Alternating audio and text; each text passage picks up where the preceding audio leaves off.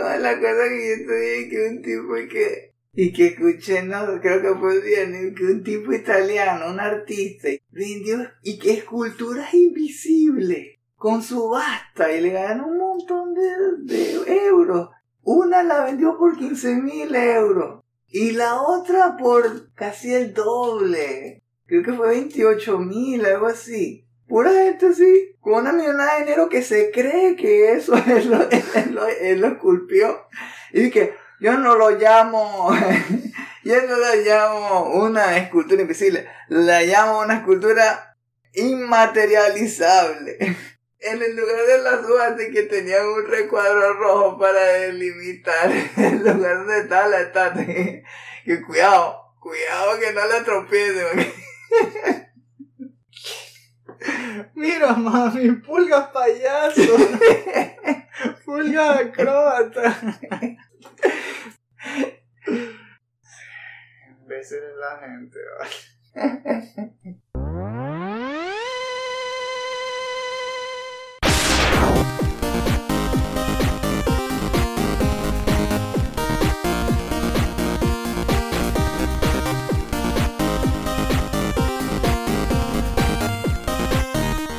Five, four, three, two.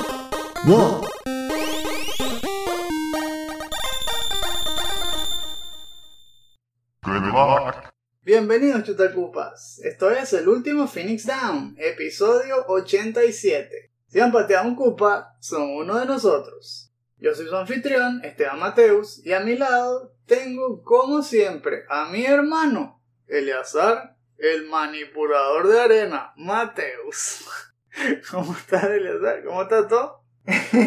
Bien, eh, bueno, estoy feliz acá que al fin lo logré hacer. eh. Hace tiempo que no vaya a la playa, pero sí, vea, estos últimos días, I did it, it was nice. Te pusiste a patinar sobre la arena también. Eso fue lo mejor, eso no- Así vi el trailer y dije, ¡ajá, no puedo hacer eso! Por unos minutos, it was great.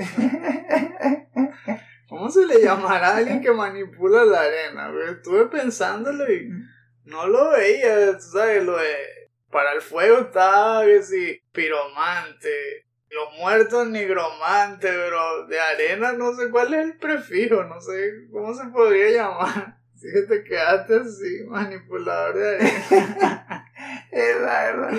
El juego es interesante, por cierto. Eh, Estamos hablando, claro, de Atlas Fallen, que fue uno de los que presentaron en Gamescom y de los que vamos a estar conversando más adelante.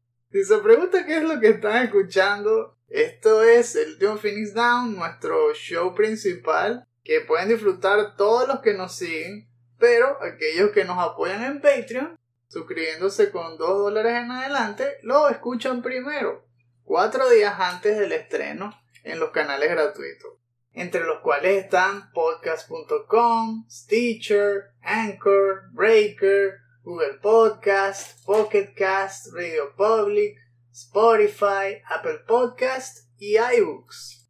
En el caso de que no he mencionado su canal favorito de podcast, háganoslo saber en los comentarios y hacemos todo lo posible para que nuestro show también los acompañe en ese lugar. Aparte de suscribirse a Patreon, también nos pueden acompañar en nuestro canal de YouTube, donde ponemos videos, hacemos shorts, creamos reseñas en inglés y en español, para todos los gustos, de juegos, sobre todo indie. A veces los developers nos mandan códigos de, res- de reseña, otras veces son juegos que nos hemos comprado.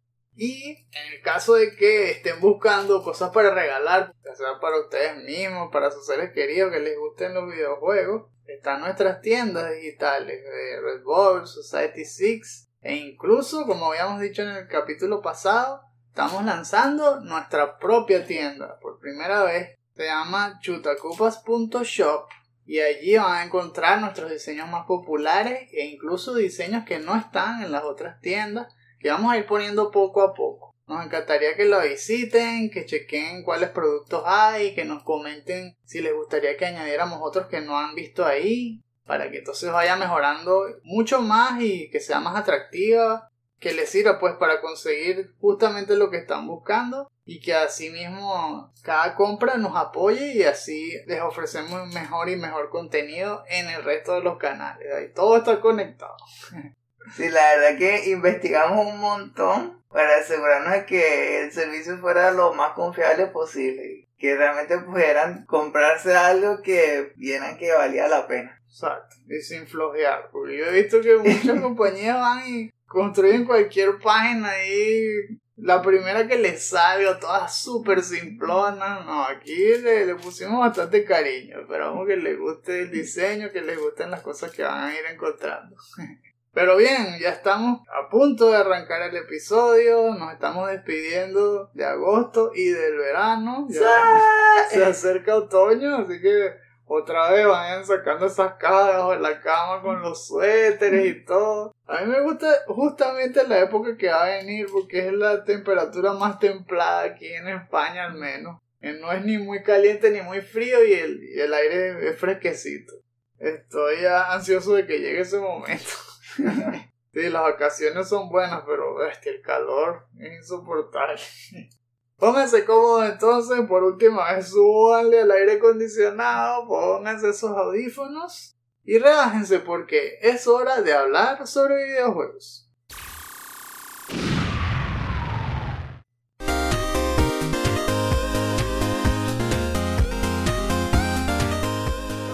Este programa es peligroso porque cuando hay eventos como este, a veces se alarga la cosa, pero no podemos tardar mil años aquí. Vamos a tratar de concentrar todas esas eh, noticias que encontramos en Gamescom para hacer un programa entretenido, pero al mismo tiempo informativo sin dejar por fuera nada. Vamos a ver si lo logramos. Antes de arrancar, tenemos que comernos las abrebocas. Esas noticias que salieron durante los últimos 15 días y que es imposible no mencionar. En este caso tenemos que hablar de dos reviews muy importantes que fueron la semana pasada y, y esta también, ¿no? Uno, Saints Row, y el otro, Roller Drone. Ay, sí. Vamos a empezar por lo bueno. Roller Drone, la semana pasada agarró a todo el mundo de sorpresa y de buena manera. Están todos hablando de él como si fuese ya candidato de Game of the Year para muchos.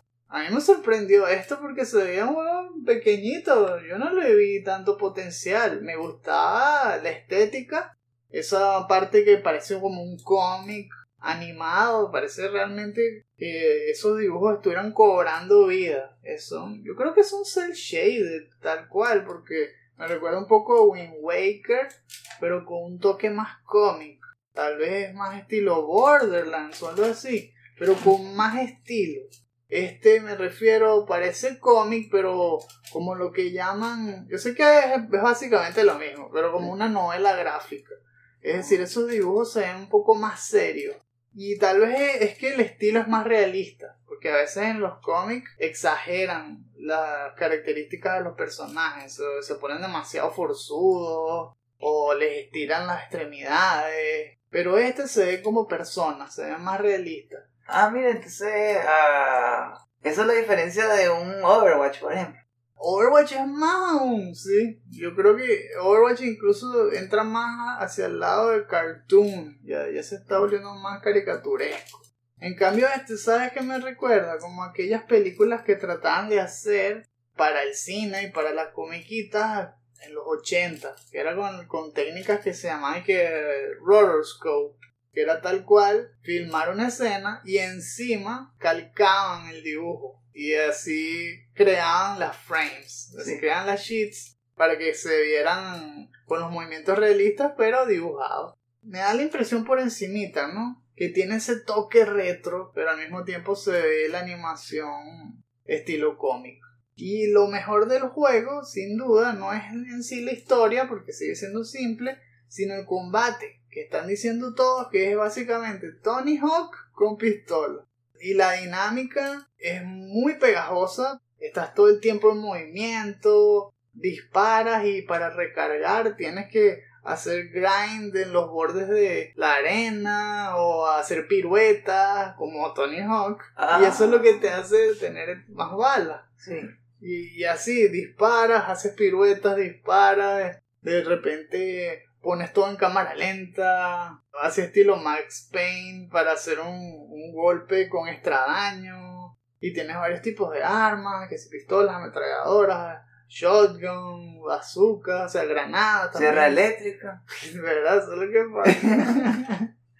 Así que, sorpresa, tremenda review y está dando pura paliza. Me gustaría probarlo. Recuerden que este juego está hecho por los creadores de la serie Oli Oli, ese juego de patinetas también caricaturesco.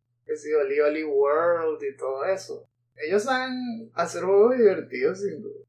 Y el que se dio paliza fue Saints Row. El reboot este que trataron de hacer pareciera que fue totalmente un fracaso.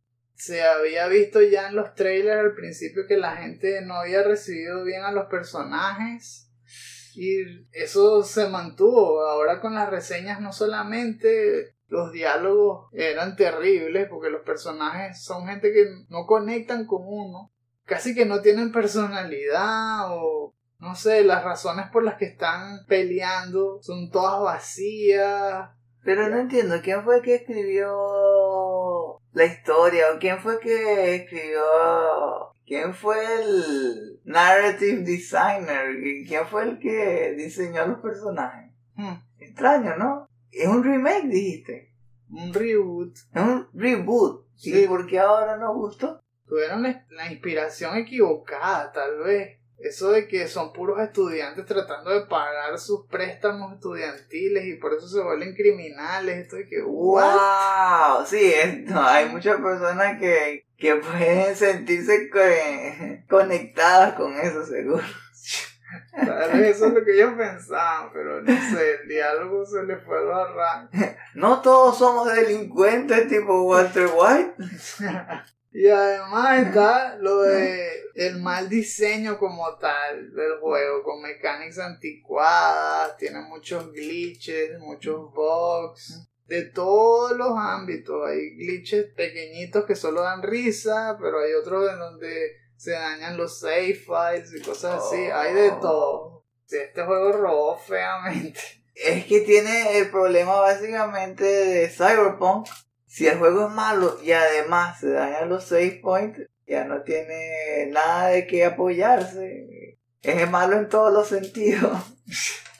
Sufres haciendo una misión y luego que bueno, tranquilo, ya estás a punto de terminarlo. Oh, lo siento, me guindé, tienes que empezar otra vez. Que no, vale. Qué chimbo. En la primera noticia de este programa tenemos que hablar de Gamescom 2022 que por fin se celebró en vivo y arrancó con el Opening Night Live el 23 de agosto en la noche para nosotros aquí en España, fue a las 8 de la noche. Pero sé que en Estados Unidos fue mucho más temprano, como a las 2 de la tarde, algo así. O sea, básicamente nosotros estamos en el futuro, ¿no? Sí, para ellos estamos en el futuro, exacto. y fue por supuesto porque Gamescom se celebró aquí, en, no en España, es en Europa, ok, en Alemania. Y así tuvimos por fin un show a un horario decente. No tuvimos que esperar hasta la madrugada como en E3. Esto fue nada más el comienzo. Recuerden que similar a E3 es un evento seguido después de unos días de feria básicamente en donde hay muchas más demos y la gente visita los booths y hay entrevistas y todo eso hubo muchísimo contenido obviamente eh, no podemos cubrirlo todo pero sí vamos a ir mencionando lo más importante de al menos del Opening Night Live y lo que nos vaya viniendo en la mente hasta que se nos acabe el tiempo del segmento ¿no? Tipo el versus en Matando Fiel. Para los que saben de Matando Fiel. Nada más tienen que ver el primer capítulo de- del canal de YouTube and you will know. Creo que siempre teníamos unas timestamps, ¿verdad? sí De todos, ¿verdad? Eh, nada más tendrían que buscar en la descripción en la parte de eh, el versus.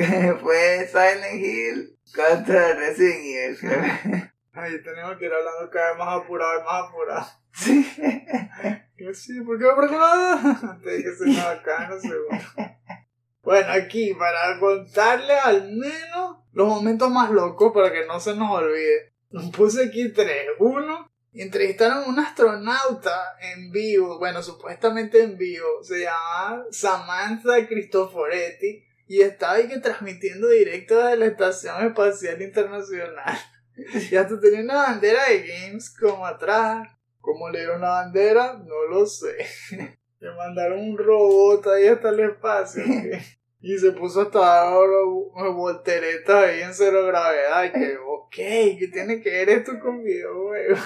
Después vimos que un carro, un carro de Pokémon. ¿Qué? ¿Quién se va a comprar esa porquería? Un carro con el dibujo de Pikachu y todo en el tablero y que... No.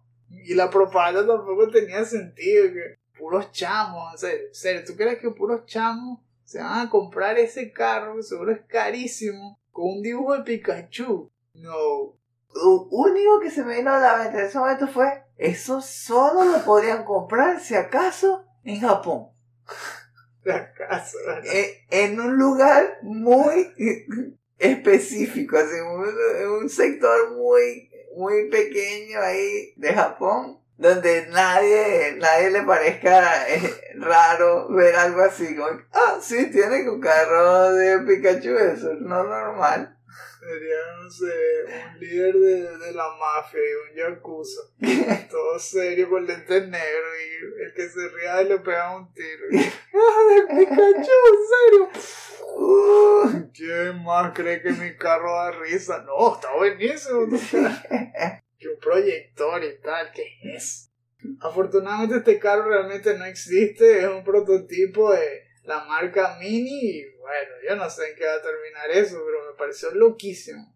sí me gustó eso que tienen que leer y que no paren de jugar. No, no sé por qué, pero esa, esa frase me gustó. Y eso que por otro lado critican a los juegos de Pokémon porque la gente se distrae cuando camina y todo y que, what? que bueno, no se distraen cuando caminan, pero sí cuando manejen, ok, no paren de jugar. ¿Qué es?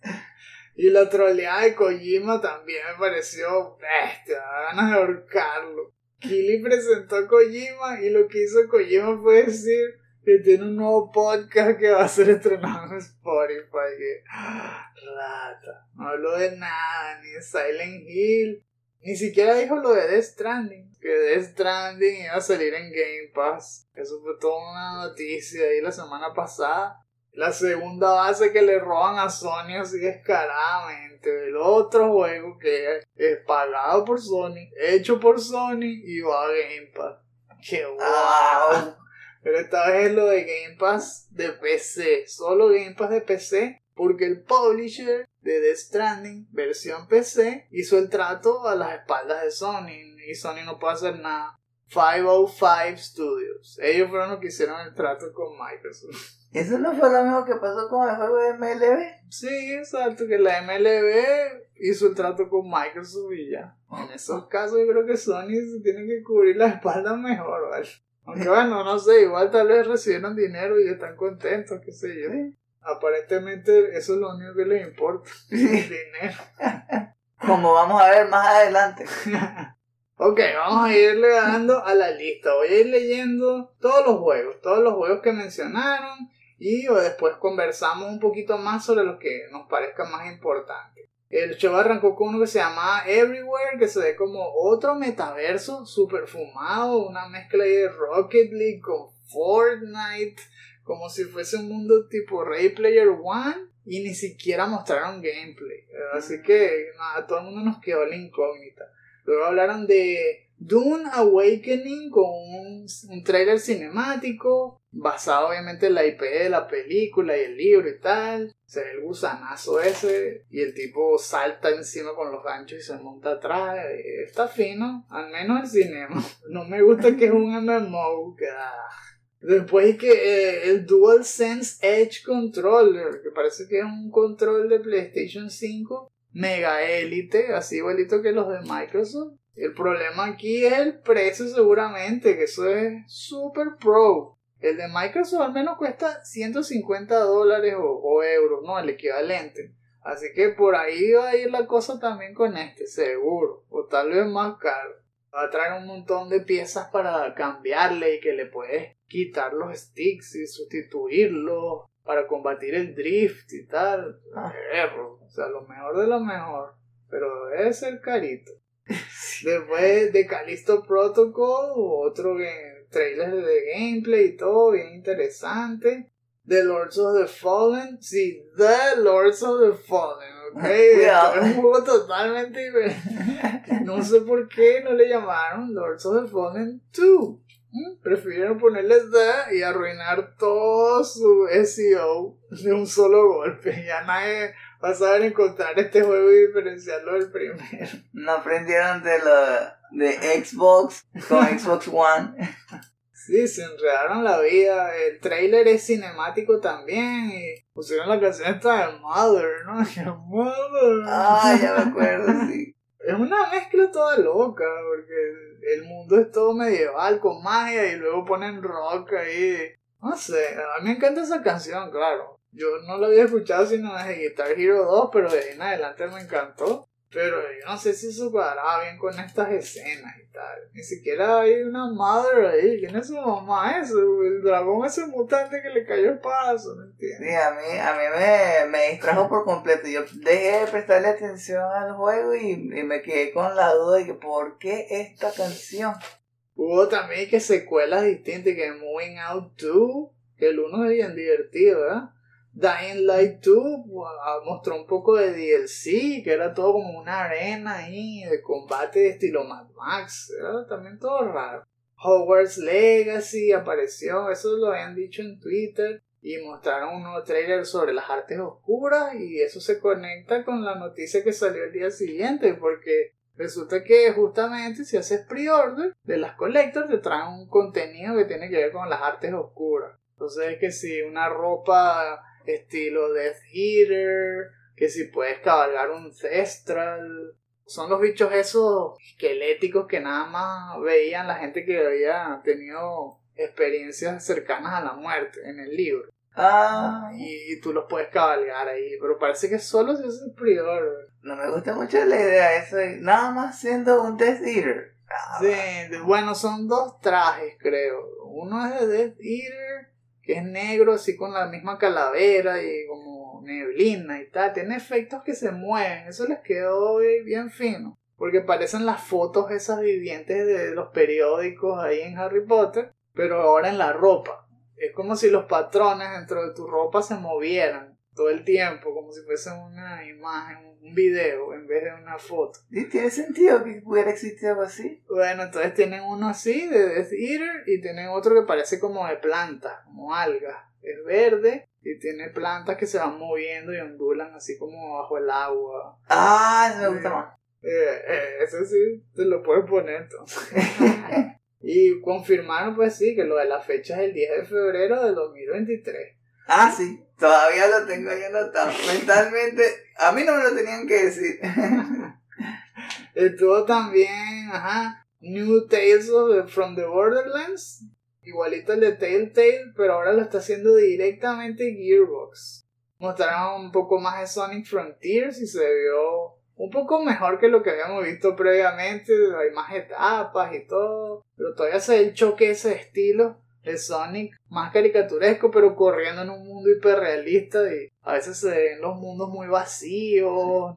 Todavía no, no le tengo mucha confianza a este juego, pero sí me gustó más lo que vi en este trailer que en el anterior. Ah, Específicamente a mí me gustó nada más un, un segmento de 3 segundos, algo así, 3-4 segundos, donde mostraron que se podía jugar en 2D. Y bueno, ¿por qué no borran todo lo de 3D y vuelven a sacar Sonic Origin o algo así? Luego estuvo Under the Waves, que está siendo publicado por Quantic Dream, pero está siendo desarrollado por otro estudio, se llama Parallel Studio, y me dio una vibra así estilo Jacques Cousteau, algo así, o exploración submarina. Se ve todo relajante. No vi combate ni nada, era todo el tiempo el bicho manejando en un submarinito, persiguiendo ballenas, persiguiendo puras cosas y que, ¿qué haces en este juego? Aparte de navegar por todos lados. Pero los gráficos se ven finos y la vibra, tiene una vibra de exploración que puede ser atractiva, sobre todo si a uno le gustan los mundos submarinos, las criaturas acuáticas. Hay que ver qué tal. Sí. Goat Simulator 3 fue una locura total, como siempre. Qué raro. Puras explosiones, pu- pura destrucción, pura locura. Igualito el primer trailer. Sí es cómico, pero no sé, estos juegos para mí me dan igual, eso nunca los juego. Return to Monkey Island estuvo cómico, hablando de los pre-orders, y que lo que te iba a traer era una armadura de caballo, haciendo alusión, recordemos el primer DLC de todos los tiempos, que fue una armadura de caballo para Oblivion. Y aquí entonces estaba diciendo que te trae una armadura de caballo que hace absolutamente nada, solo ocupa espacio en tu inventario. Que bueno, al menos son honestos. Moonbreaker fue un juego también que sorprendió un poco, porque fue de los creadores de Subnautica, pero no tiene nada que ver con el agua, ni con exploración, ni en primera persona, es algo totalmente diferente. Es un juego de estrategia basado en combate de miniatura. Mezcla las dos cosas que apasionan a la gente de este género. Uno es la estrategia en sí, porque el combate es todo táctico y tienes que ir cuadrando con qué miniatura atacar a las otras, basada en los atributos y no sé qué broma. Y lo otro es que tú puedes realmente hacer cada miniatura, pintarla y decorarla así como un pincelcito y todo. Es un género completamente nuevo para lo que ellos hacían antes, pero a la gente parece que les gustó. Ah, bueno, ellos mismos dicen que esto es como si fuese Hearthstone, que era el juego aquel de cartas, combinado con XCOM. Ah, qué cómico. y además con el motor este de creación de miniaturas. que justamente el de. ¿Cómo se llama? Roll, Roller Drone. Te estaba comentando justamente estos días que me parecía un poco a Hearthstone. Por esto de que es un juego pequeño, pero que, que sorprendió a todo el mundo. La verdad que sí. Otro juego loco fue Friends vs. Friends, de pura violencia y de cartoons. Fue inesperado. Ah, para mí, estos dos fueron los que se llevaron todos los comentarios. Pues Lies of P y Atlas Fallen. Fueron grata sorpresa. Lies of P cada vez se ve mejor. Es este juego que parece Dark Souls pero con Pinocho. Pinocho todo serio. Esta vez mostraron unos cinemas más largos, se ven mejor los personajes. Entonces yo, yo creo que es Gepetto, porque le dije que era My Son. Tal, sale un tipo con pelo blanco y bigotes, le dice My Son. Tiene que ser la versión de Gepetto, digo yo, de este juego. En algún momento se va a poner a cantar. Ahora, no sé si se van a ir por la vía de Full Metal ahí, o- y van a decir que todo Hohenheim y Gepetto es malo o algo así. Ay. O si este Gepetto es, es su mentor. Ahí veremos, porque esta broma es toda loca. Está desarrollado por puros estudios coreanos. Entonces que NeoWiz, Round 8 y Enough. Se escribe N y luego O-U-G-H. Pero yo creo que se lee Enough. Por la forma en que vi el logo, ¿no? Como ponían la jerarquía de las letras. Son jovencitos. Yo los, vi en las entrevistas. Son puros chamitos esos desarrolladores. O si tiene éxito este juego, tiene un futuro para rato. Y Atlas Fallen, que es lo que habíamos hablado de los manipuladores de arena. Sí.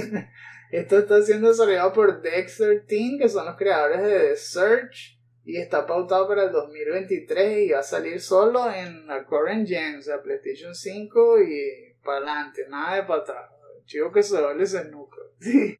Ellos eh, hacían juegos estilo Dark Souls, pero dicen que este más bien va a tener un combate estilo God of War o Horizon. Eso es lo que me gusta, eso es lo que me gusta. Es fino, hay que estar pendiente de este. Me gustó el cinematic y todo. Y bueno, otro de la lista es que Homeworld 3, que cuando lo mencionó Jeff Keighley nadie aplaudió. Eso pasó varias veces. Pasó con Homeworld y pasó con el juego ese que High on Life, que hace el de, el de las voces de Rick and Morty. ¿Qué, ¿Qué creen ustedes? Justin Roiland. Y todo el mundo que el de Rick and Morty. Ah, Henshin Impact, yo no sigo este juego, pero mostraron más, mostraron su otro juego, que es más de lo mismo, pero en el espacio, que es Honkai Star Rail.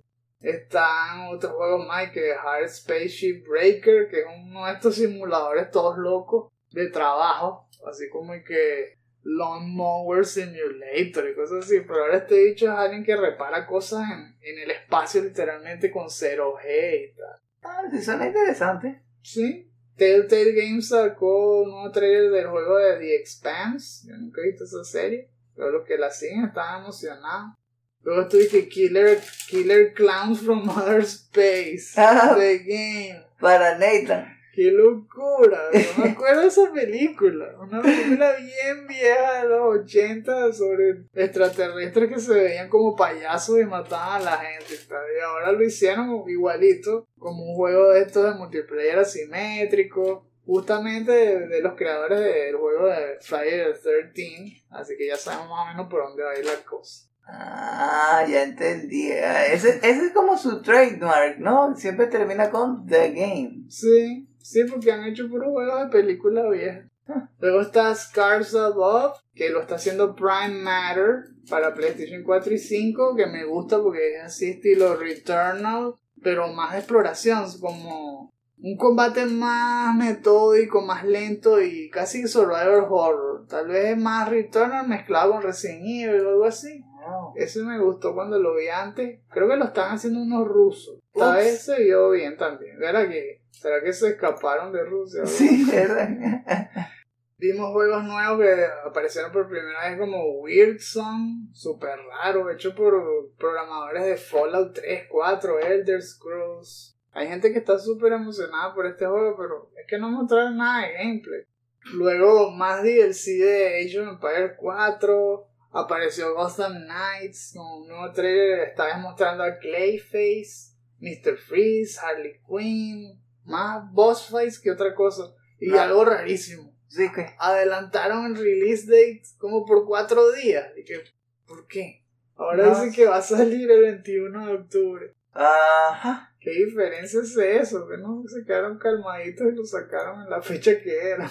La verdad es que yo pienso que le falta algo en los gráficos, ¿no? No sé si, no sé si ustedes ya vieron el trailer, y- pero en verdad que yo lo vi y después de haber visto lo- el juego este de el que lo, lo que se llama el estudio de Corea, lo que se llama el, el estudio de China, ya no. Me parece cuando veo ese tipo de juegos digo que no, no pueden hacerlo mejor, pueden hacerlo mejor, ¿no? Sí, Where Winds Meet. Es un third person action adventure que es tal cual Ghost of Tsushima en China. Súper inesperado de un estudio también desconocido, al menos para mí. Pero wow, se ve genial. Es of Tsushima pero con más magia. Y el tipo corre por los techos y congela a la gente. Una broma muy vistosa. No se pierdan ese trailer si tienen chance de encontrarlo. Park Beyond es este juego de creación de montañas rusas y tal, toda fumada. También ya vimos el trailer hace tiempo. Va a salir el año que viene y está hecho por Limbic y publicado por Bandai Namco. Warhammer 4K Dark Tide ya tiene fecha, va a salir el 30 de noviembre con su co-op ese de cuatro personas. Es también entretenido. Blacktail, que es uno de primera persona, también un poco extraño, eh, es sobre puras brujas, algo así, pero brujas arqueras. Y tiene un sistema de karma y dice que puede ser buena o mala, o sea que puedes transformar tu personaje en una bruja oscura o una bruja blanca, no sé. Ah. Tiene un, un poco, un poco de todo ahí. Va a salir este año, supuestamente. ¿En serio? Sí. El juego este todo relajante, crear puros mapas en base a tiles que son aldeitas y ríos. Y luego es como los barquitos navegan y tal. Es súper, súper calmado para pasar una tarde después de un día duro. Que el nombre es súper difícil de recordar y que Dorf Romantic, que termina con K. Eso fue hecho justamente por cuatro estudiantes en Berlín. Y después hicieron un montón de dinero porque a todo el mundo le encantó. Era un jueguito que se veía sencillo, pero fíjate como cuando algo conecta, no importa si lo hace una compañía grande o cuatro personas, esa broma vende. Bueno, ahora va a salir en Switch. Y para terminar el programa, mostraron tres trailers. Uno fue de The Outlaws Trials, desarrollado por Red Barrels, que va a tener un beta cerrado entre el 28 de octubre y el 1 de noviembre. Súper terrorífico, por supuesto, pero esta vez multiplayer, se puede jugar de hasta 4, pero es solamente en computadora. Eso es lo más extraño. No han dicho todavía si va a salir en PlayStation. Y eso que los primeros dos salieron. Todo fácil, incluso salieron directo en Plus cuando lo habían estrenado. Ah. Este juego tiene que estar en camino, solo que no quieren decir. Después un trailer rarísimo y que The Finals es un teaser que no duró ni 10 segundos, yo creo. Al menos me dio la impresión. Cero gameplay, no entendí nada. Se supone que es un first person shooter sobre un torneo estilo Running Man. Así que es todo de deathmatch, pero como si fuese un juego de concurso en televisión. Ah, ¿qué, ¿qué es eso? Y el cierre de toda la noche fue Dead Island 2, que resucitó. No fue una sorpresa porque ya había habido el leak como dos días antes y que habíamos visto hasta la portada del juego y todo. Va a salir el 3 de febrero del año que viene, desarrollado por Deep Silver. Que sabemos que este juego cambió de manos como un millón de veces, así que no sabemos en qué calidad va a terminar, ¿no? Proyecto Nukem. ¿Verdad? Porque aquí, imagínense, lo empezó a hacer Studio Jagger. Se lo quitaron, se lo dieron a Sumo Digital. Y después se lo quitaron y se lo dieron a Deep Silver.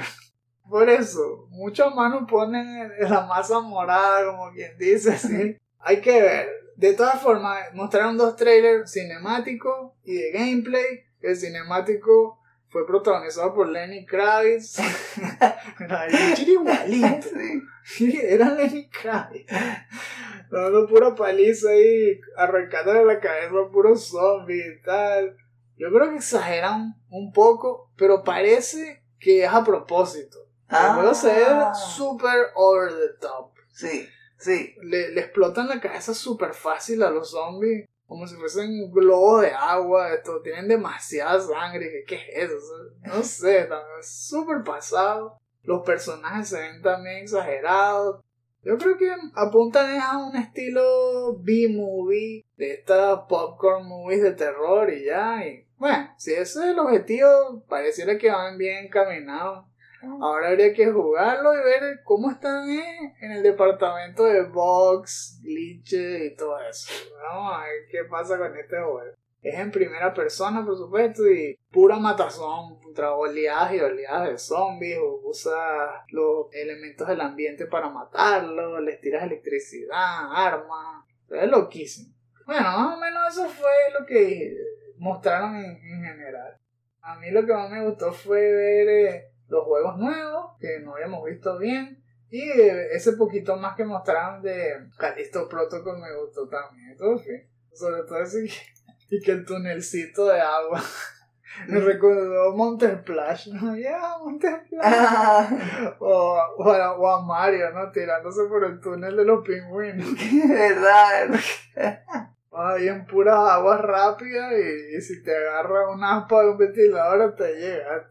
Se ve que eso lo van a ir mezclando, lo intercalan. Secciones así con matazón de zombies. Pero haciendo pura, pura arma de antigravedad, no, de como de telequinesis.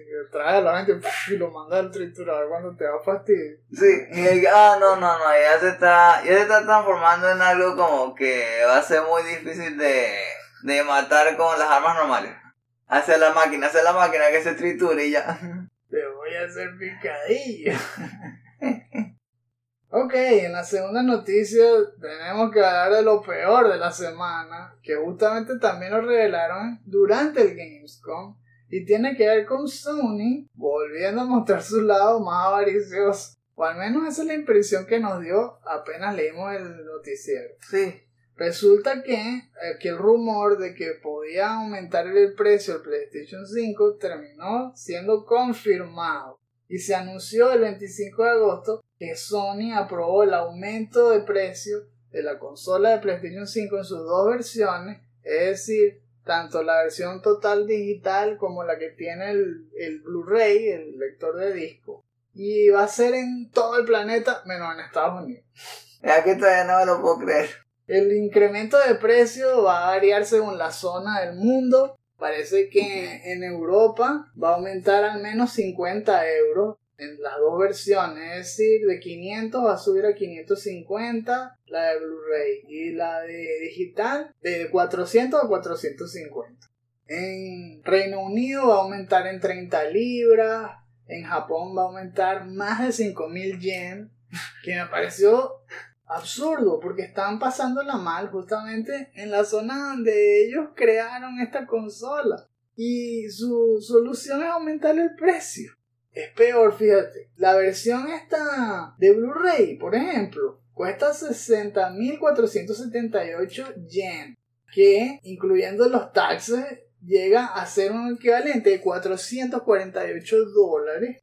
Pero antes costaba 49.980 yen. Eso equivale a 366 dólares.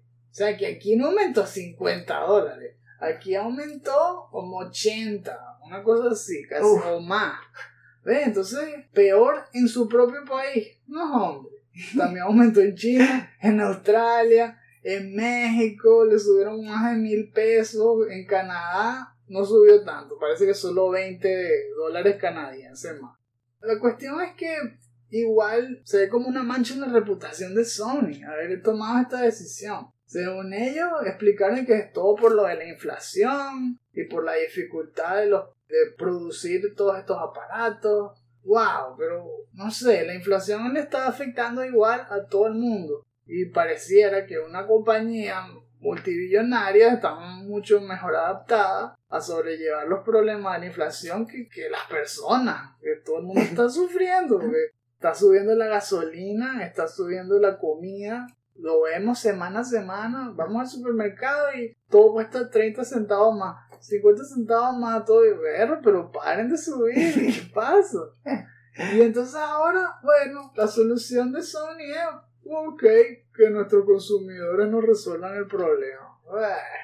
y era, eso es lo que estaba, lo que me estaba diciendo creo que ayer, que, que ah, sí, aumentaron el precio. Pero si está aumentando el, el, el costo de la comida, tal vez debería apartar todo ese dinero que tenía para comprar un PlayStation y lo que hago es comprar, comprar más comida, poder igual pagar el aumento de precio que si no de alquiler y cosas así. ¿Verdad? Es que estoy que PlayStation 5 o seguir viviendo. okay.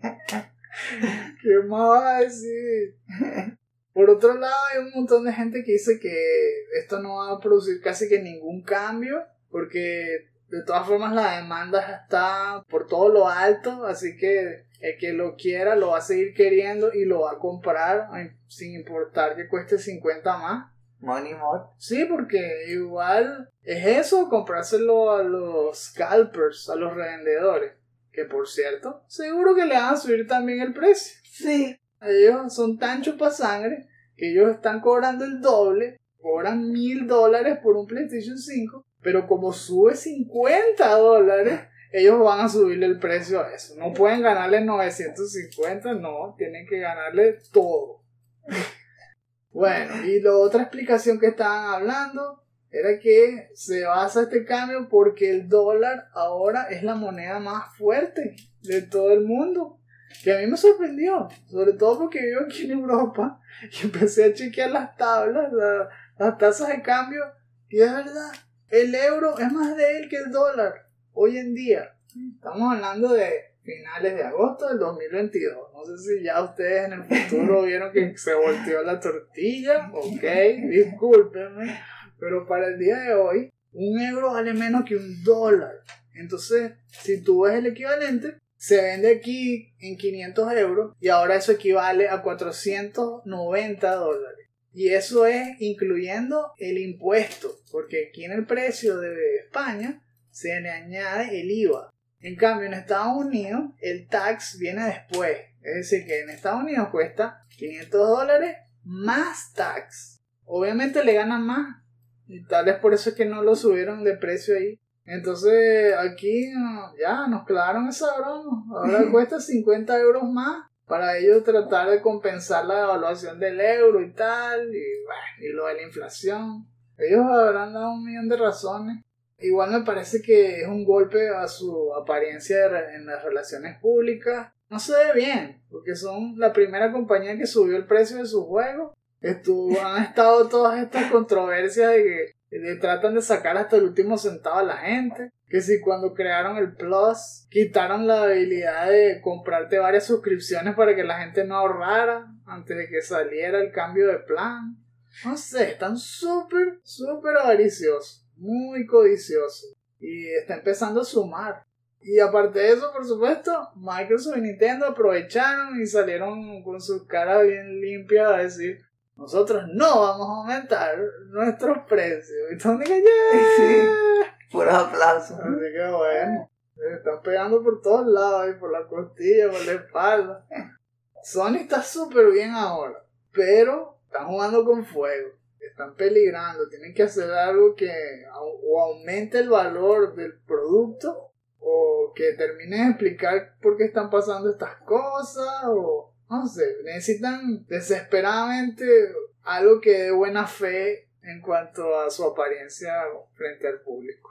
Ay, que, aunque no sabe. It's quiet. Too quiet.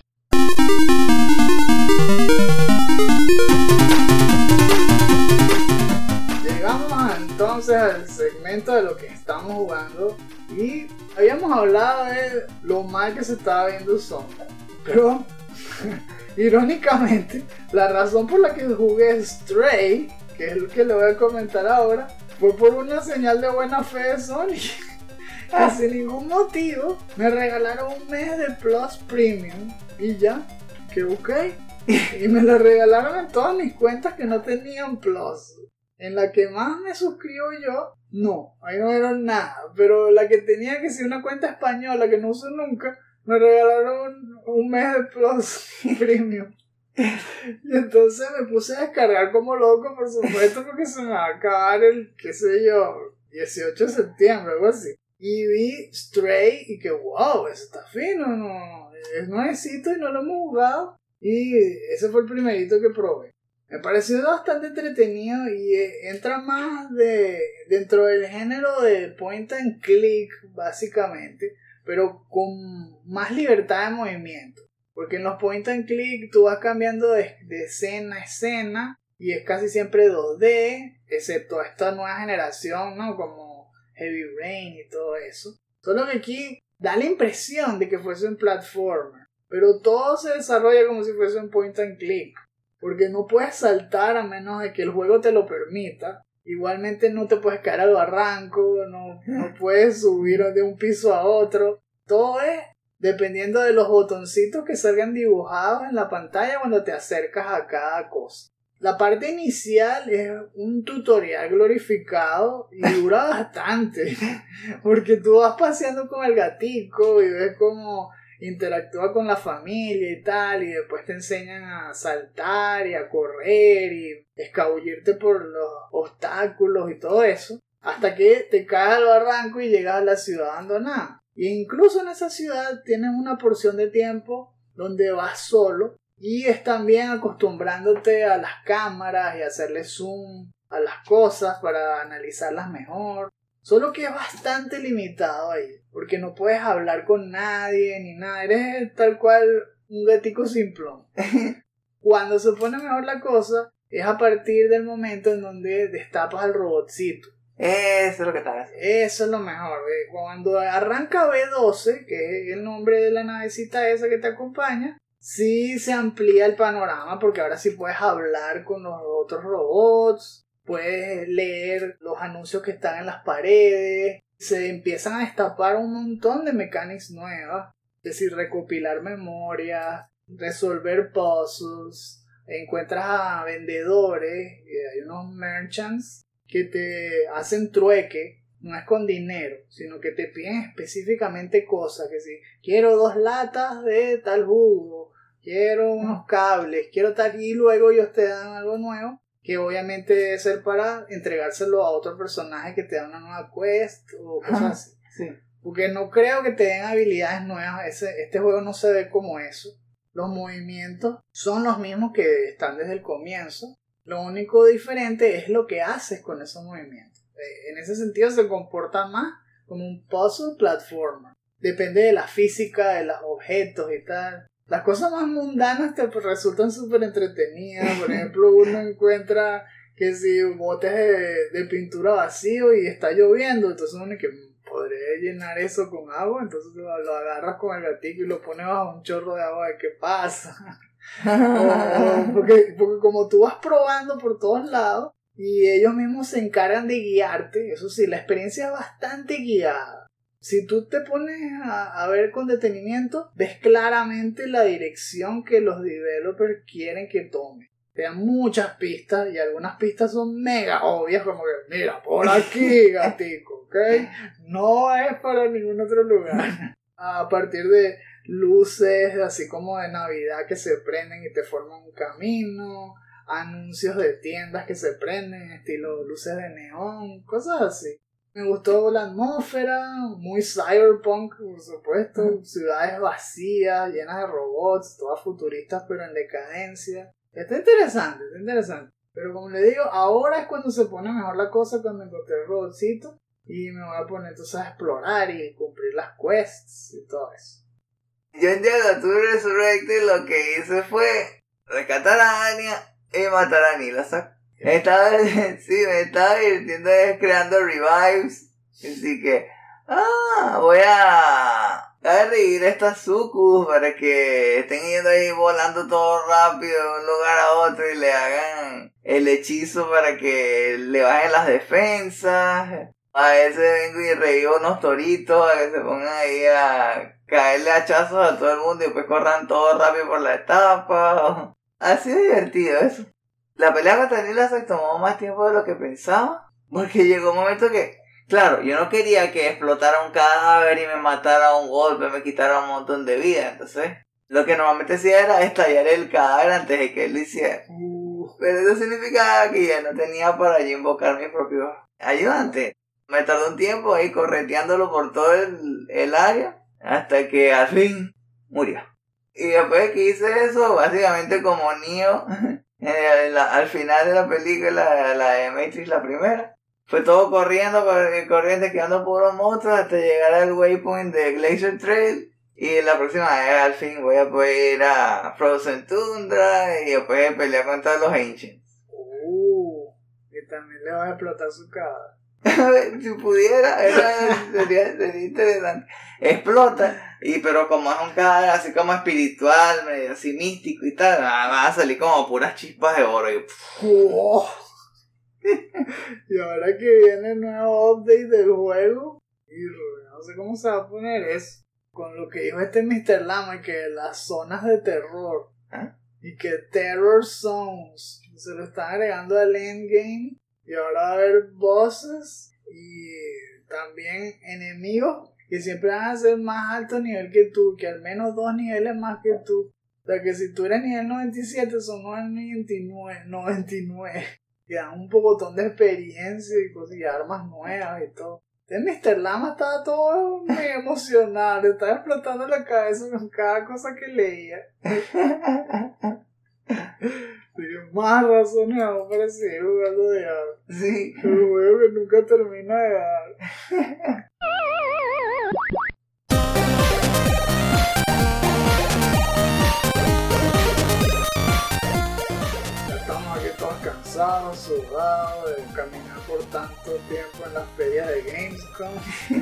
Estamos listos para irnos a casa, pero antes, ¡se te olvidó! Porque esta es la sección de los shoutouts. En esta parte del programa les hacemos recomendaciones de algún tópico que les sirva para sacarle conversación a quienes ustedes quieran, pero especialmente si les gustan los videojuegos.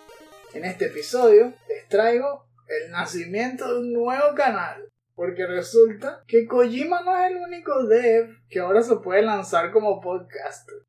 Esta vez es Masahiro Sakurai.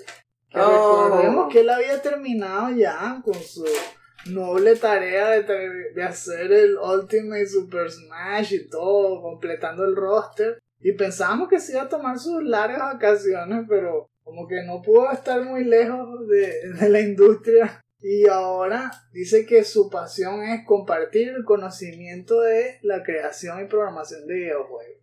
Bueno, él es un super diseñador después de todo. Uf, ¿verdad? Haciendo tag team con Iwata desde que era joven y todo, ahí en, en HAL Laboratory. Y justamente sobre eso se trata su nuevo canal.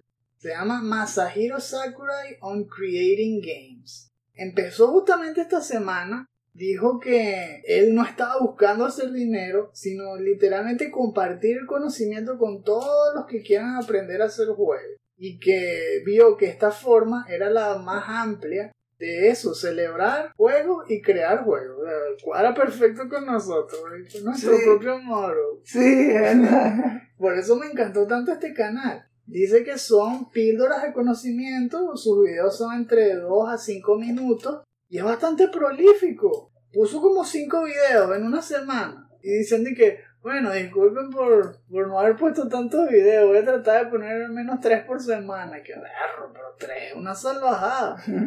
Claro, él no los edita, dice que él contrata gente para que se los edite. Ah, O sea que está más bien él invirtiendo dinero, no está ganando dinero, sino que está haciendo esto por diversión y gastándole dinero, contratando a los editores. Los temas han sido súper interesantes. Los primeros videos se han tratado de su carrera en general. Pusieron y que Sakurai's Creative Works y puso todos los juegos que ha hecho en su vida. Después habló de un tópico bien fino que era que Stop for Big Moments hablando de la diferencia en la estética que le da a un juego paralizarse cuando ocurre algo importante como justo antes de morir o justo cuando tú matas a un boss para que la persona disfrute más el momento. Que se paraliza la pantalla o a veces se paraliza y vibra o suena algo específico. Después habló un poco de Kirby's Dream World, que fue su primer juego. Luego habló de frame rates y las explicó también de una forma muy didáctica. Eh, se ve que es un canal muy informativo, muy al estilo de sus especiales cuando presentaba a los personajes de Super Smash. wow. Si les gustaba eso, les va a gustar este canal. Tiene videos tanto en japonés como en inglés. Hay que verlo en japonés. Y tiene subtítulos. Así que, como quieran, lo van a poder disfrutar. Les dejo el enlace en la descripción. Siguiendo con el tema de hacer videojuegos, les traigo un video de YouTube. Se llama What Makes a Good Secret Boss. Es de alguien que ya he mencionado varias veces, que es Design Doc. Apenas vi el video del thumbnail en los recomendados, dije, ah, este es este, este, en realidad, ya. Me gustó porque habló sobre la idea de hacer un, un buen jefe secreto, ¿no? comentó que tenía que ver con lo que tenías que hacer para poder llegar a esa pelea. Que ese era uno de los puntos importantes. La idea era crear misterio y un sentimiento de que si encontraste ese jefe significa que hay algo más. Te hace sentir más divertido. Y también dijo que era importante crear la experiencia correcta, es decir, que, que la persona, después de seguir los pasos que tenía que seguir para llegar al jefe, y vivir la experiencia de pelear contra ese jefe y ganarle y la recompensa, que sienta que valió la pena, ¿no? Mm. Me llamó la atención eso. Habló de varios puntos claves para que ese jefe secreto fuera memorable, que es que tenía que sobresalir sobre los demás de alguna, de alguna manera, ¿no? Debía ser como una recompensa para, por ejemplo, si el jugador prestó atención a lo que tenía que hacer. Prestó mucha atención a todas las mecánicas, entendió bien cómo controlar el personaje, cómo moverse por el mundo. Entonces esa es la recompensa. Aquí tienes tu, tu jefe secreto. También está, por ejemplo, hiciste todo lo que tenías que hacer. Entonces aquí tiene, mira. Esa recompensa puede estar muy relacionada con el tipo de juego. Por ejemplo, si es un juego que es muy enfocado en la historia, entonces que el jefe secreto sea algo que complemente la historia. Mm. Si es un juego que es muy, muy difícil o que te reta, entonces significa que ese jefe secreto tiene que ser bastante difícil. Eso lo va a convertir en una recompensa cuando lo venzas, ¿no? Cuando, cuando venzas a ese enemigo, ¿no? También un dato interesante, algo que no he visto mucho, que puede ser que el jefe secreto esté dentro de la pelea contra un jefe. Akuma. Como Kuma, así como Kuma. Justamente eso fue lo que pensé, eh, pensé en Street Fighter. A veces hasta el, puede ser que el camino sea lo divertido, el camino hacia el, hacia el secreto sea lo que realmente el jugador recuerde. Bueno, hay muchos otros temas de los que él habló en el video y si les interesa lo que he dicho hasta ahora, les vamos a dar el enlace en la descripción. Oye, pero van a tener que fajarse para conseguir el enlace. Vamos a poner más difícil, es un secreto.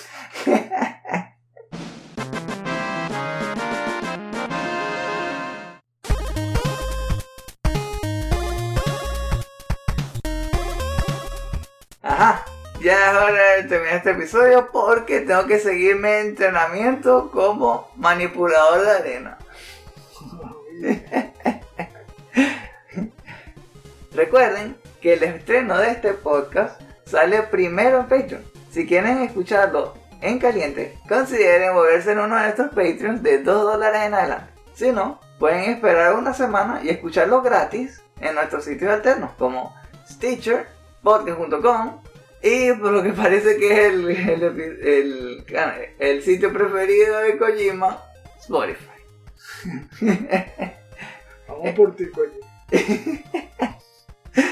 En ese caso, compártelo con todos los que puedan para que conozcan la magia del último Phoenix Down. Si llegaron hasta aquí, muchas gracias por habernos acompañado. Si quieren más contenido como este, incluyendo artículos y reseñas, no olviden visitar nuestra página chutacupas.com. Eso es chuta, k o o p a s.com. chutacupas.com. Así como nuestras cuentas de Twitter, Instagram y Facebook, todas con el mismo nombre, donde verán noticias sobre juegos desde indie a AAA, promociones de nuestros productos y clips de nuestros programas. Los invitamos a que dejen sus comentarios en la sección inferior. Nos gustaría saber. ¿Le van a dar una oportunidad a Saints Row aún después de todo lo que dijimos? También pienso que es difícil de recordar el, el nombre del juego Roller Drone. Honestamente, me la paso olvidándolo. ¿Vieron Gamescom? ¿Cuál fue el trailer más loco y el que más le llamó la atención? ¿Hay algún juego en particular que ahora quieran jugar a juro porque sí cuando salga por haberlo visto en el evento? ¿Qué piensan sobre el aumento de precio de PlayStation? Yo estoy pensando no comprarlo hasta que baje el precio, la verdad. Ese aumento de 50 es demasiado. Igual es imposible conseguir, así que vale. Es la verdad. Aunque las personas así se fajaron, ok, está bien, 50 más, 50 más. Cuando lo logran hacer, ya, ya habrá pasado tiempo para que le bajen el precio. no, ya no sé, te va por un juego más igual. un control, no sé. Ya, capaz llega a ahorrar tanto que se pueda comprar el, el, el Pro Controller ese que, que hablaron de, de, de Sony. Oye, living on the edge. Si se suscriben al nivel de plata, sus comentarios podrán ser incluidos en los futuros episodios del último Phoenix Down. En Patreon podrán encontrar muchos otros beneficios especiales como destapar episodios exclusivos, acceso a nuestro podcast complementario El último Phoenix Down DLC, que por cierto publicamos uno la semana pasada, sobre Mario Sunshine, deberían escucharlo. y hasta poder obtener tu propio avatar HD personalizado, dibujado a mano por este. O sea, yo. Sí, era, era. Si quieren ver cómo son los, los dibujos, solamente tienen que ver uno de los episodios de Playthrough, de los últimos. Toda la presentación dibujada por Esteban. Si quieren saber más, visiten nuestra página patreon.com slash. Ahora, con su permiso, tenemos que seguir planificando cómo nos vamos a preparar aquí para el apocalipsis que, que seguro que va a venir por culpa de Embracer. Se está comprando todo, ¿vale? Sí. Tenemos que tratar de rescatar nuestras cosas antes que se compren nuestra ciudad, nuestra cuadra, nuestro edificio, nuestro apartamento. Si alguna vez hayan pensado, eh, si tenían que comprar una casa, aquí tienen ya la, la perfecta excusa. Tienen, juro que comprar una casa. Que en cualquier momento nos va a llegar una carta que, lo siento señor, usted ahora le pertenece a Embracer Group. ¿Qué? ¿Qué? yo ni siquiera estaba a la venta. Los ahora son dueños de toda broma. El Lord of the Rings, además del pocotón de estudios, yo creo que ya son cientos. ¿Qué es eso? Están demasiado pasados, están volviéndose un hoyo negro, absorbiéndose todo. Vamos a, a ver si como la profesora Crafle en el episodio ese de los Simpsons, donde los profesores se comían a los alumnos. A ver si cualquier compañía indie que se equivoque, hace todo que, oh no, y sale y me dice que, ah, comprado. Como los rumores de que Amazon va a comprar ahí y el día siguiente Embracer Group compró Amazon. ¿Qué? ¿Qué? ¿A qué mate? Nos vemos dentro de dos semanas, ¿no? Sí, nos sale descanso, por fin. Ah, sí, ¿verdad? Sí. Entonces, dentro de dos semanas. y recuerden, no hay quits, solo retries.